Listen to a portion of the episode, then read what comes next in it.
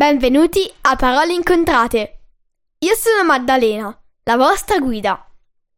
In questi podcast vi racconterò dei fatti interessanti, recensirò libri che vi consiglio oppure leggerò una storia per chi vuole imparare l'inglese.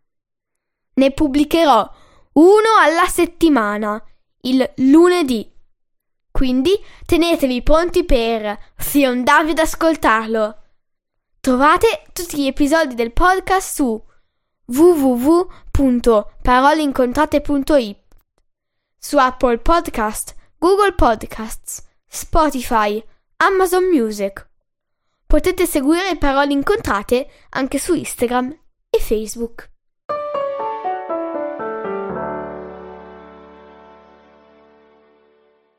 Ciao a tutti e buon anno!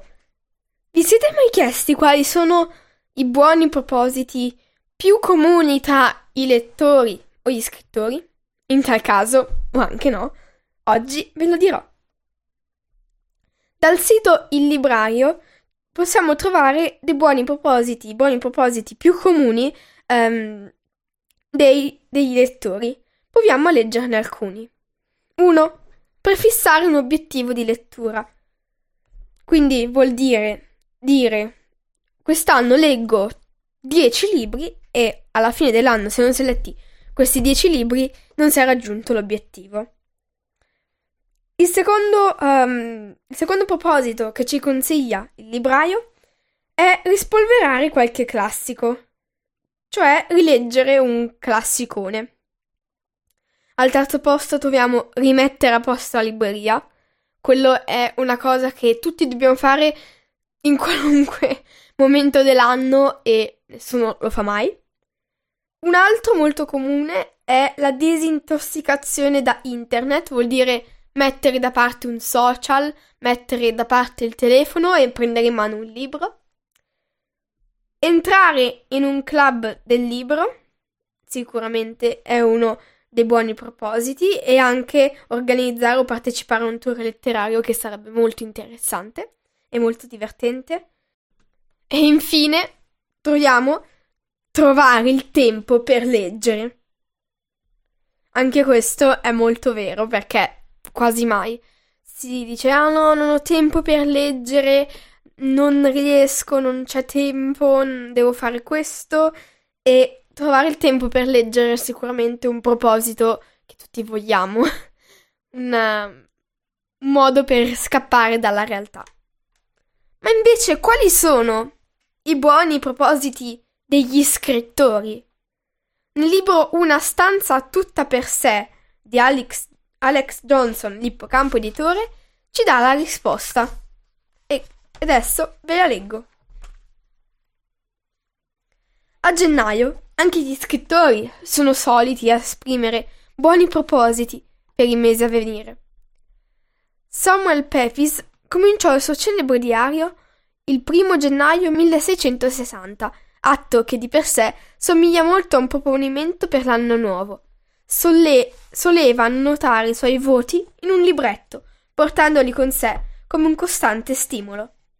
Tenne fede all'impegno del diario, ma non fu sempre così ligio con tutti i voti, incluso quello del 31 dicembre 1661. Ho giurato solennemente di astenermi dal gioco e dal vino.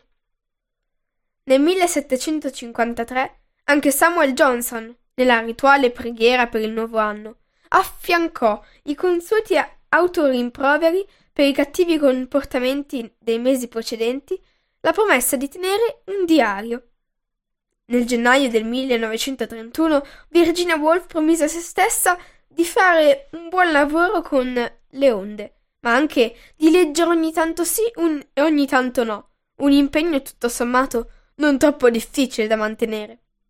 Stephen King ha dichiarato che nel 1986, deluso dalle critiche del suo ultimo romanzo, che superava le 1100 pagine, per la prima volta dopo dieci anni formulò un nuovo proposito per l'anno a venire. Mai più scrivere qualcosa che sia più grosso della propria testa. Nei suoi diari, Christopher Easter Isherwood annotava tante buone intenzioni, come quella di essere più rapido e meno pigro. Nemmeno gli scrittori riescono naturalmente a tenere fede a tutte le promesse. Capitò che il primo gennaio 1852 Robert Browning si ripromise di scrivere una poesia al giorno, ma riuscì a resistere soltanto fino al 4 del mese, solo per quattro giorni. Con l'arrivo dell'anno nuovo, non sempre la scrittura a occupare il primo posto nella mente degli autori. Il, nel 1905 un, il buon proposito formulato da P. J. Wodehouse fu quello di imparare a suonare il banjo. I miei buoni propositi per quest'anno invece sono sicuramente cercare di non saltare più episodi eh, di parole incontrate. Eh, poi il secondo è di tenere un diario dei libri, cioè scrivere quando inizio un libro, quando lo finisco, quando, tipo se mi è piaciuto, così via. E infine mi piacerebbe scrivere un altro racconto, abbastanza lungo.